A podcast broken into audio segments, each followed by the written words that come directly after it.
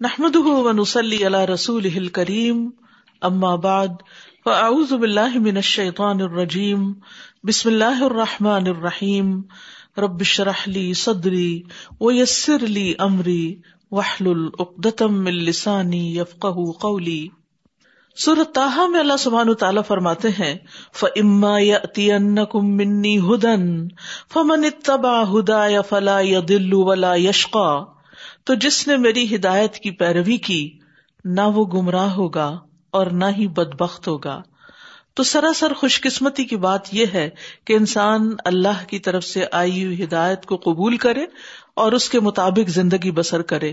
تو پھر کامیابیاں ہی کامیابیاں ہیں۔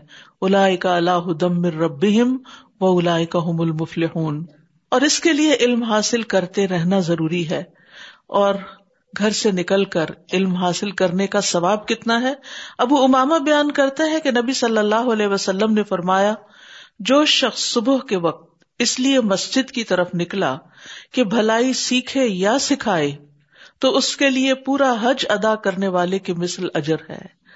حج ادا کرنا کتنا مشکل کام ہے، جس میں مال، جان، وقت سب کچھ لگتا ہے۔ لیکن یہ کہ یہ عمل بھی کہ جس میں انسان بھلائی کی باتیں سیکھتا ہے اور سکھاتا ہے، یہ بھی درجے میں، اجر میں کچھ کم نہیں۔ اس لیے پورے شوق و ذوق کے ساتھ انسان کو اس کام کو کرنا چاہیے۔ کیونکہ کوئی بھی عبادت اسی وقت صحیح طور پر کی جا سکتی ہے جب اس کے کرنے کا صحیح طریقہ بھی ہمیں آتا ہوگا۔ اگر ہمیں وہ کام کرنا ہی نہیں آتا تو پھر ہم وہ کام صحیح کیسے کر سکتے ہیں؟ رسول اللہ صلی اللہ علیہ وسلم نے فرمایا سورت البقرا پڑھا کرو۔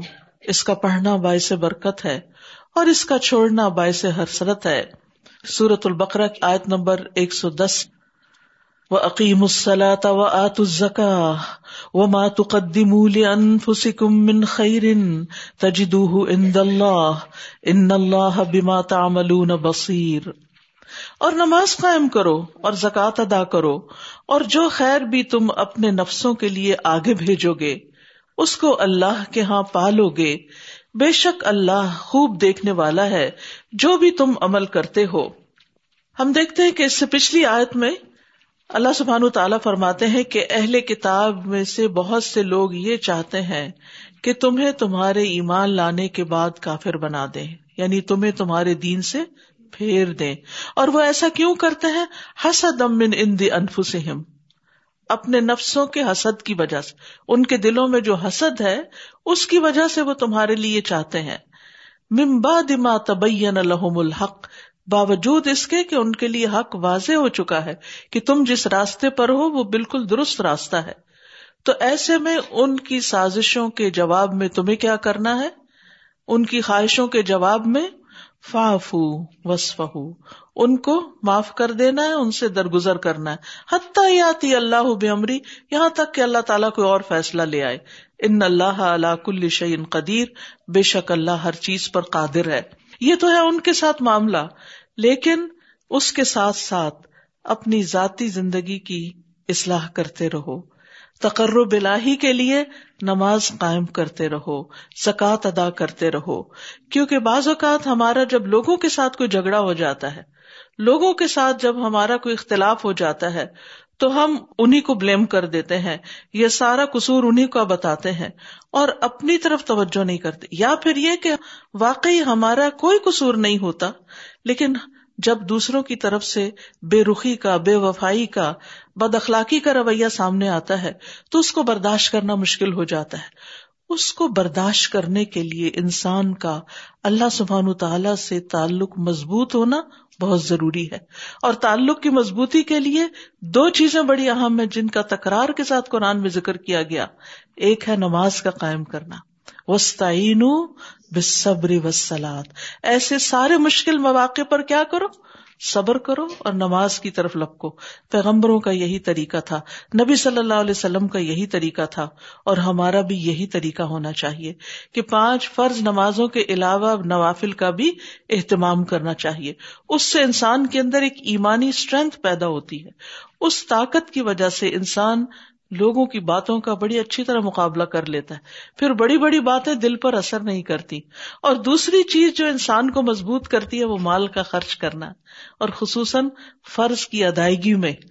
وہ آت زکات زکات کی ادائیگی۔ اور اس کے علاوہ بھی نیکی کے کاموں میں سرگرم رہنا۔ وہ ماتقدم من خیرن اور جو بھی خیر، جو بھی نیکی، جو بھی بلائی کا کام، چھوٹا ہو یا بڑا ہو، تم اپنے نفسوں کے لیے آگے بھیجو گے۔ یعنی اللہ کے پاس۔ تجدو اند اللہ۔ اسے اللہ کے ہاں پالو گے۔ وہ کہیں ضائع نہیں ہوتا۔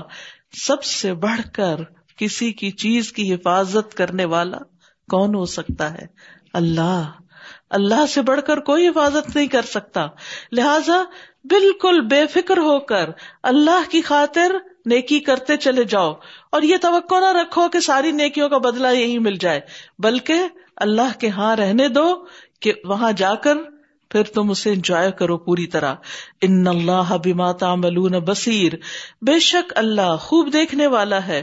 جو بھی تم عمل کرتے ہو، عبادت کرتے ہو یعنی نماز اور زکوٰۃ کرتے ہو، یا پھر نوافل ادا کرتے ہو، خیر کے کوئی بھی کام کرتے ہو، تو وہ اللہ تعالی کو سب معلوم ہے۔ اور تمہیں ان باتوں کا بدلہ بھی مل جائے گا۔ یاد رکھیے، قیامت کے دن انسان کی ہر نیکی سامنے لائی جائے گی۔ یوم تجد کل نفس ما عملت من خیر محدرا جس دن ہر شخص حاضر کیا ہوا پائے گا، جو بھی اس نے نیکی میں سے کیا ہوگا۔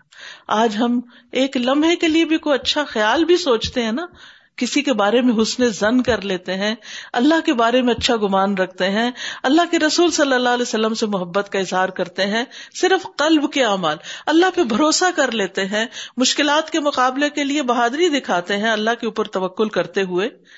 ایسے سارے اعمال، قلبی اعمال قول میں کوئی اچھی بات کر دیتے ہیں اچھا بول بولتے ہیں، یا کسی بھی طرح سے کوئی کام کرتے ہیں، تو وہ سارے کا سارا ہم کر کے بھول جاتے ہیں۔ پچھلے دنوں میری ایک دوست نے کوئی تیس چالیس سال پہلے کی میری تحریر مجھے بھیجی۔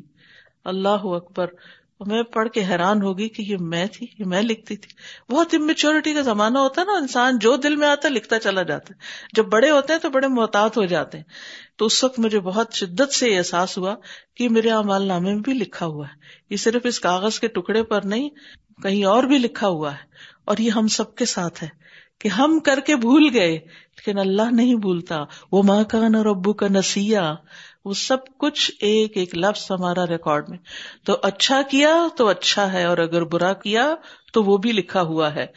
ایک اور جگہ پر فرمایا کہ ذرا برابر نیکی پر بھی اجر ملے گا۔ ان اللہ لا يظلم مثقال ذرۃ وان تك حسنۃ يضاعفها ويؤتي من لدنه اجرا عظیما۔ بے شک اللہ ایک ذرے کے برابر بھی ظلم نہیں کرتا، ذرے کے برابر بھی۔ یعنی ضائع نہیں کرے گا نیکی کو۔ اور اگر ایک نیکی ہوگی ذرے جتنی، تو اس سے دگنا کر دے گا، کئی گنا بڑھا دے گا یو اور اپنے پاس سے بہت بڑا اجر عطا کرے گا۔ یعنی صرف ہمارے کیے کا بدلا نہیں، اپنے پاس سے بھی دے گا۔ کیونکہ جب وہ خوش ہو جائے گا، تو پھر وہ تو بادشاہ ہے، جو چاہے عطا کر دے۔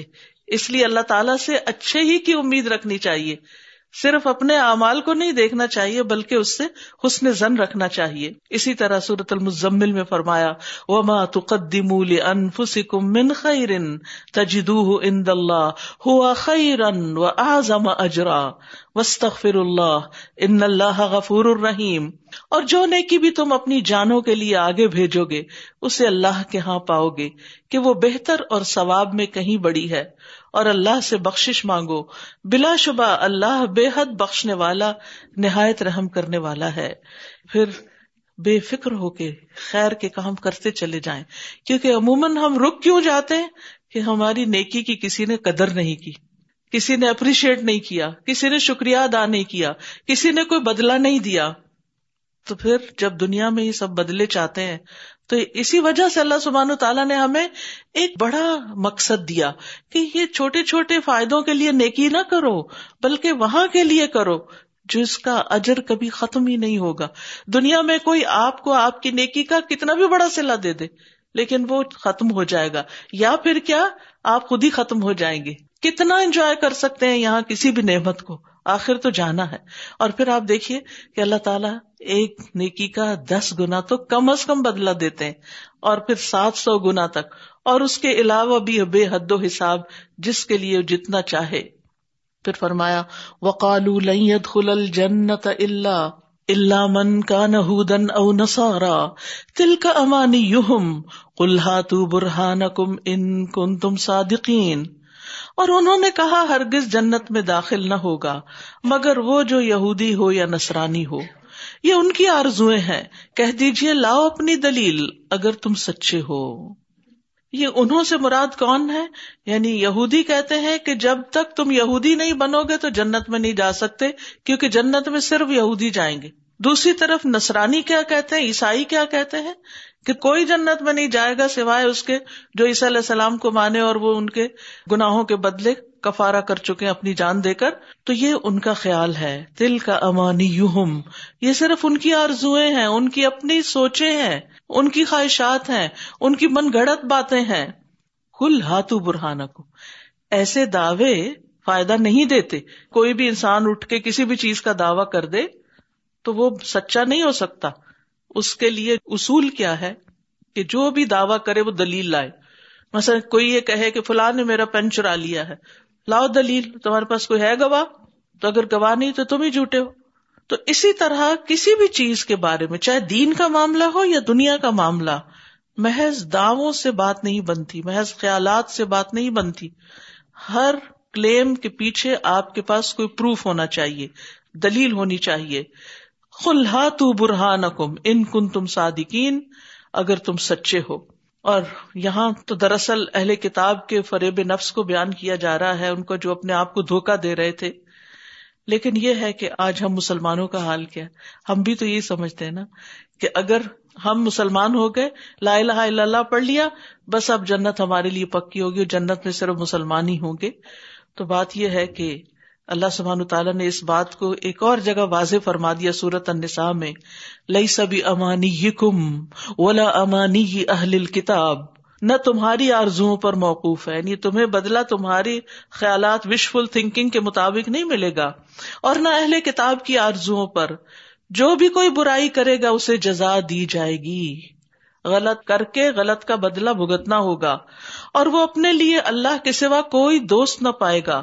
اور نہ کوئی مددگار، اور جو شخص نیک کاموں میں سے کوئی کام کرے، مرد ہو یا عورت، اور وہ مومن ہو، تو یہ لوگ جنت میں داخل ہوں گے، اور کھجور کی گٹلی کے نقطے کے برابر بھی ان پر ظلم نہ کیا جائے گا۔ پیچھے آپ نے کیا پڑھا؟ کہ ذرے برابر نیکی ہو تو اجر دیا جائے گا۔ اور یہاں اگر اتنی سی بھی نیکی ہوگی تو وہ ماری نہیں جائے گی یعنی کھجور کے گٹلی کے پیچھے جو چھوٹا سا ٹک سا ہوتا ہے اس کے برابر بھی اگر کسی نے کوئی نیکی کی، اس کا بھی بدلہ مل کر رہے گا۔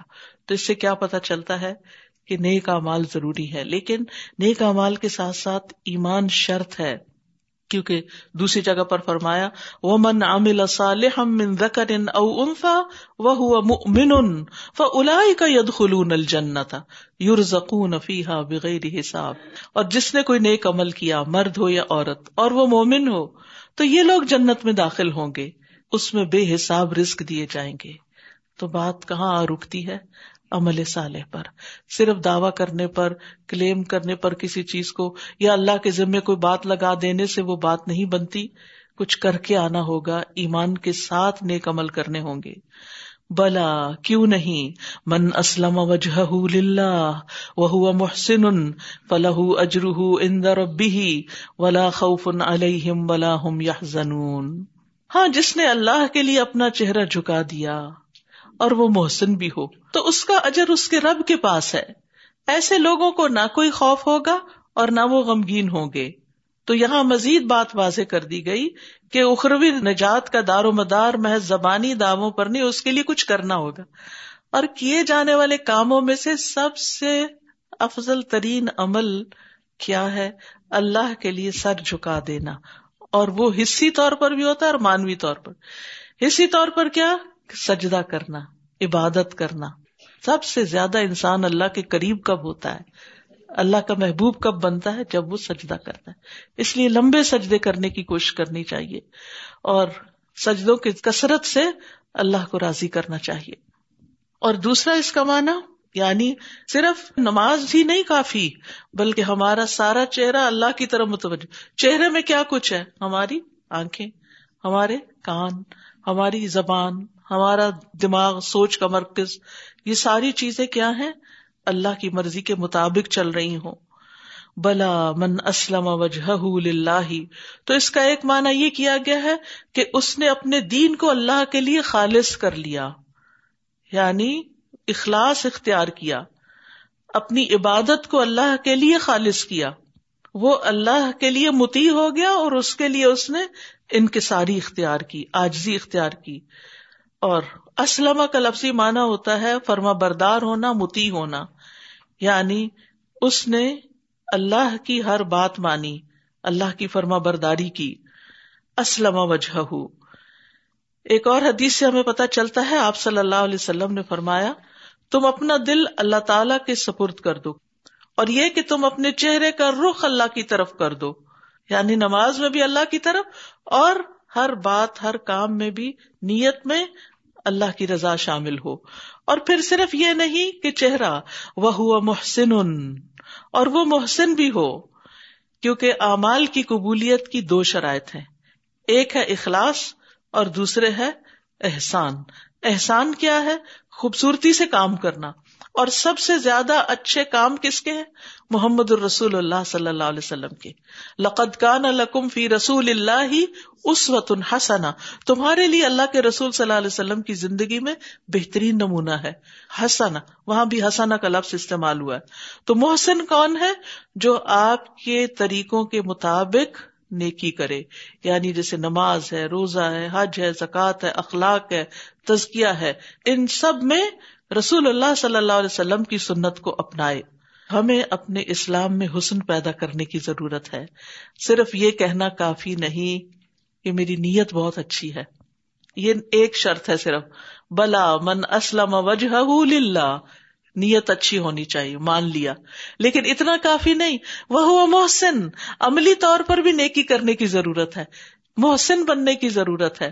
اللہ کی عبادت میں بھی احسان اور بندوں کے ساتھ معاملہ کرنے میں بھی احسان۔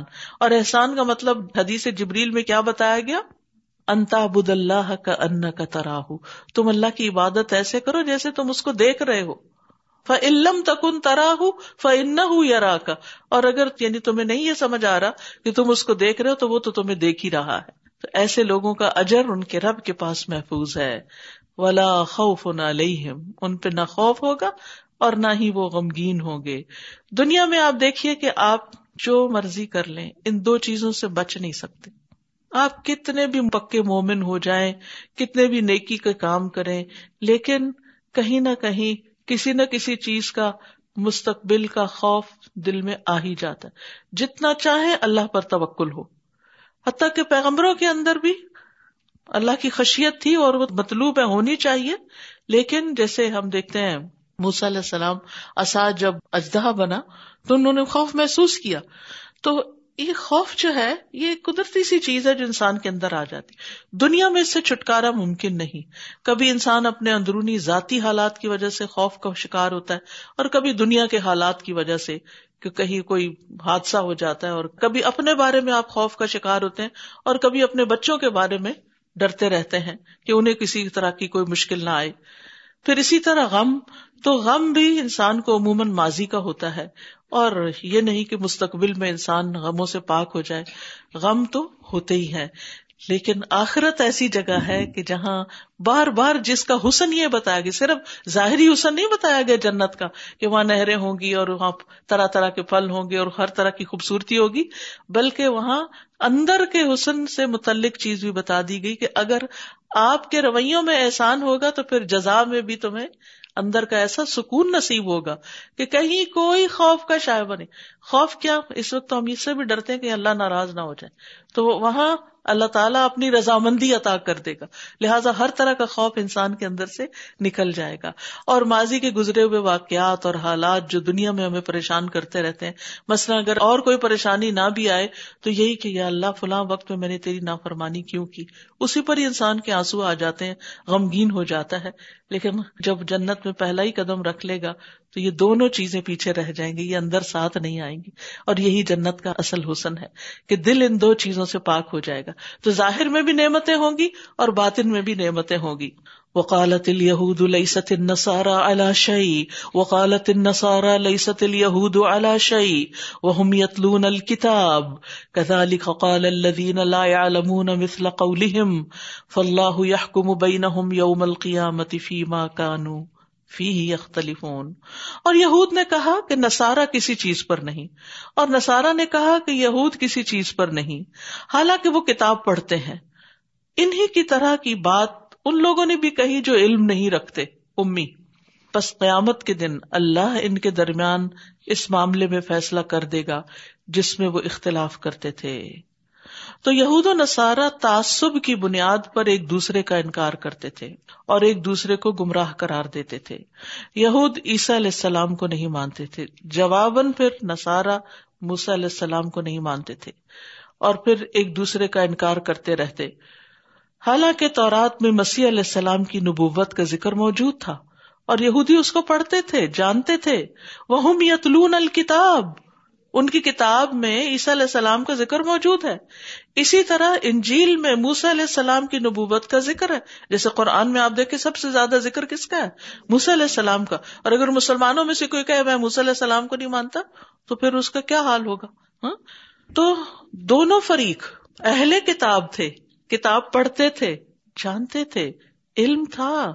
لیکن علم کے باوجود بھی تعصب ایسی چیز ہے کہ جو انسان کو اس چیز پہ مجبور کر دیتی ہے کہ وہ حق چھپا جائے۔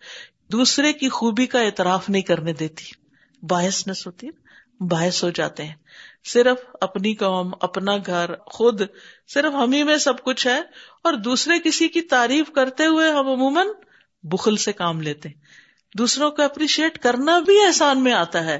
یعنی وہ بھی دل کی وسط ہے کہ انسان دوسرے کی خیر کو، خوبی کو، اس کی، اس کے بچے کی، کسی کو بھی اللہ تعالیٰ کوئی نعمت دے تو اس کو اپریشیٹ کرنا چاہیے۔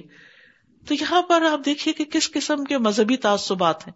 آج آپ دیکھیں مسلمانوں کے اندر کیا ہو رہا ہے۔ ہر فرقہ دوسرے کو گمراہ، کافر، جہنمی بتا رہا ہے۔ اور یہ بہت خطرناک رستہ ہے۔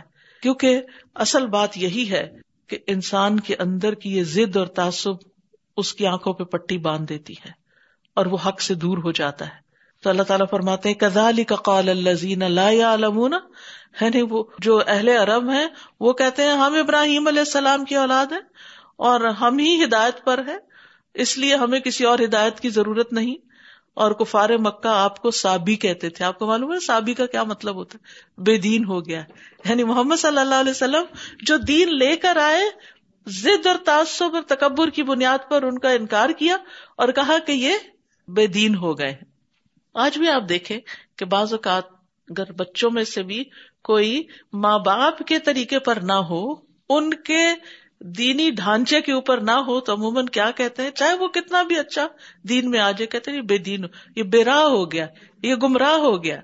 تو اس طرح کی باتیں پہلی امتوں میں بھی ہوتی آئیں اور آج افسوس یہ کہ مسلمان بھی انہیں طریقوں پر چل پڑے ہیں، جبکہ ہمیں ہدایت کا معیار اللہ کی کتاب کو بنانا چاہیے، اللہ کے رسول صلی اللہ علیہ وسلم کی سنت کو بنانا چاہیے، نہ کہ اپنی احوا اور خواہشات اور اپنے خیالات اور من گڑت فلسفے اور طرح طرح کی باتیں کہ یہ صحیح اور وہ غلط ہے۔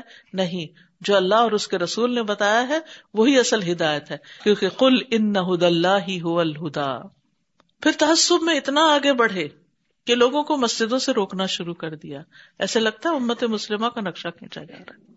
ومن ازلم ممن منع مساجد الله ان يذكر فيها اسمه وسعى في خرابها اولئك ما كان لهم ان يدخلوها الا خائفين لهم في الدنيا خزي ولهم في الاخره عذاب عظيم اور کون اس سے بڑھ کر ظالم ہے جو اللہ کی مسجدوں میں اس کا نام ذکر کیے جانے سے روکے اور ان کی ویرانی کے لیے کوشاں ہو؟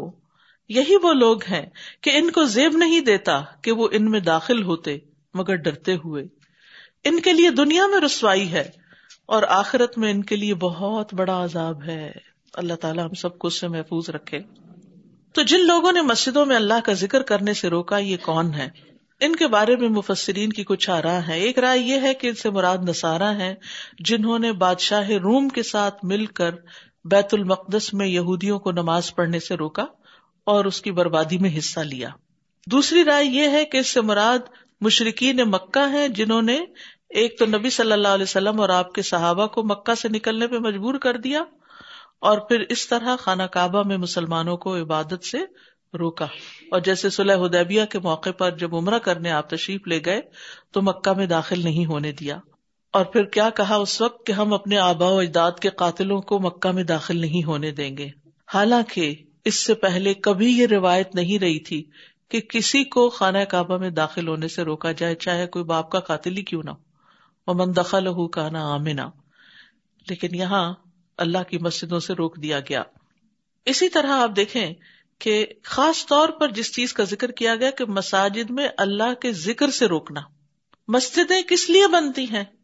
نماز کے لیے، دین کی تعلیم کے لیے اور اگر لوگوں پر مسجد ہی بند کر دی جائے اور اسی کام سے روک دیا جائے یا اس کی اجازت نہ دی جائے، تو یہ معمولی جرم نہیں۔ تو ذکر سے مراد یہاں نماز بھی ہو سکتی ہے، قرآن کی کراط بھی ہو سکتی ہے، قرآن اور سنت کی تعلیم بھی ہو سکتی ہے، یا اس کے علاوہ کوئی بھی صورت کہ جس میں اللہ کے ذکر سے لوگوں کو روکا جائے۔ اور پھر صرف اتنا ہی نہیں کہ ذکر سے روک دیا گیا۔ وہ صاف ہی خراب اور ان مساجد کی ویرانی کے لیے اس نے کوشش کی۔ یعنی اس نے اپنی محنت اور کوشش تقریب کاری میں لگا دی۔ اور خرابی جو ہے یعنی ویرانی، یہ ظاہری بھی اور مانوی دونوں طرح سے۔ ظاہری خرابی کیا ہے کہ مسجد کو گرا دینا یعنی ایک تھا نا تعمیر کرنے کے لیے، ری بلڈ کرنے کے لیے وہ تو ٹھیک ہے۔ لیکن ایک یہ کہ کسی جگہ مسجد ہو اور اس کو ہٹا کے وہاں کو پلازا کھڑا کر دیا جائے۔ تو ان کو گرانا، ان کو خراب کرنا، ان میں توڑ پھوڑ کرنا، ان میں غلازت پھینکنا، ان کی صفائی کا خیال نہ رکھنا۔ اس میں آپ دیکھیے کہ اس وقت جہاں بیٹھے ہوئے یہ بھی مسجد ہی ہے۔ تو اس میں آپ دیکھیے کہ اٹھتے ہوئے اس چیز کا خیال نہ کرنا کہ کبھی کوئی ٹیشو پھینک دیا، کبھی کوئی اور اسی طرح کی کچھ کھانے پینے کی چیزیں۔ بعض اوقات ہم بچوں کو لے جاتے، پھر احتیاط نہیں کرتے۔ ان کو چپس یا بسکٹ وغیرہ دے دیتے ہیں، جس کے کرمس جو ہے وہ پھر کارپیٹس پہ گر جاتے ہیں۔ یا یہ کہ بچوں کی نیپیاں اس طرح کھولنا کہ وہ پاکی نہ پاکی کا خیال نہ رہے۔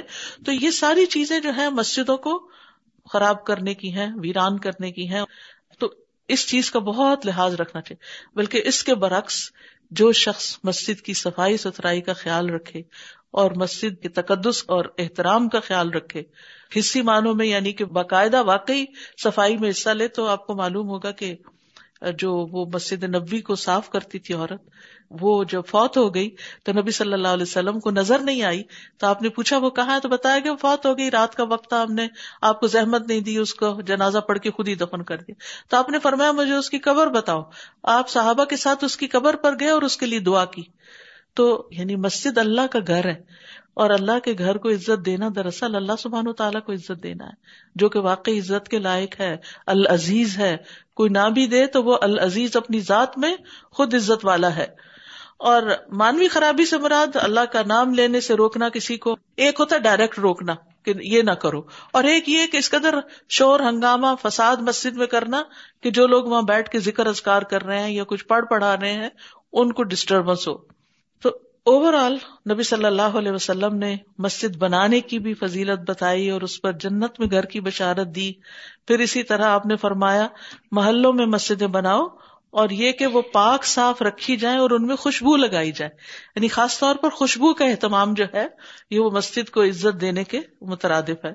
فرمایا الائی کا ماں کا لہم اید خلوحا اللہ خواہفین ان کے لیے جائز نہ تھا کہ یہ مسجدوں میں داخل ہوں مگر اللہ سے ڈرتے ہوئے۔ یعنی لوگوں کو مسجدوں میں ڈرتے ہوئے داخل ہونا چاہیے تھا، نہ کہ اللہ سے بے ڈر ہو کر لوگوں کو مسجد سے روکے۔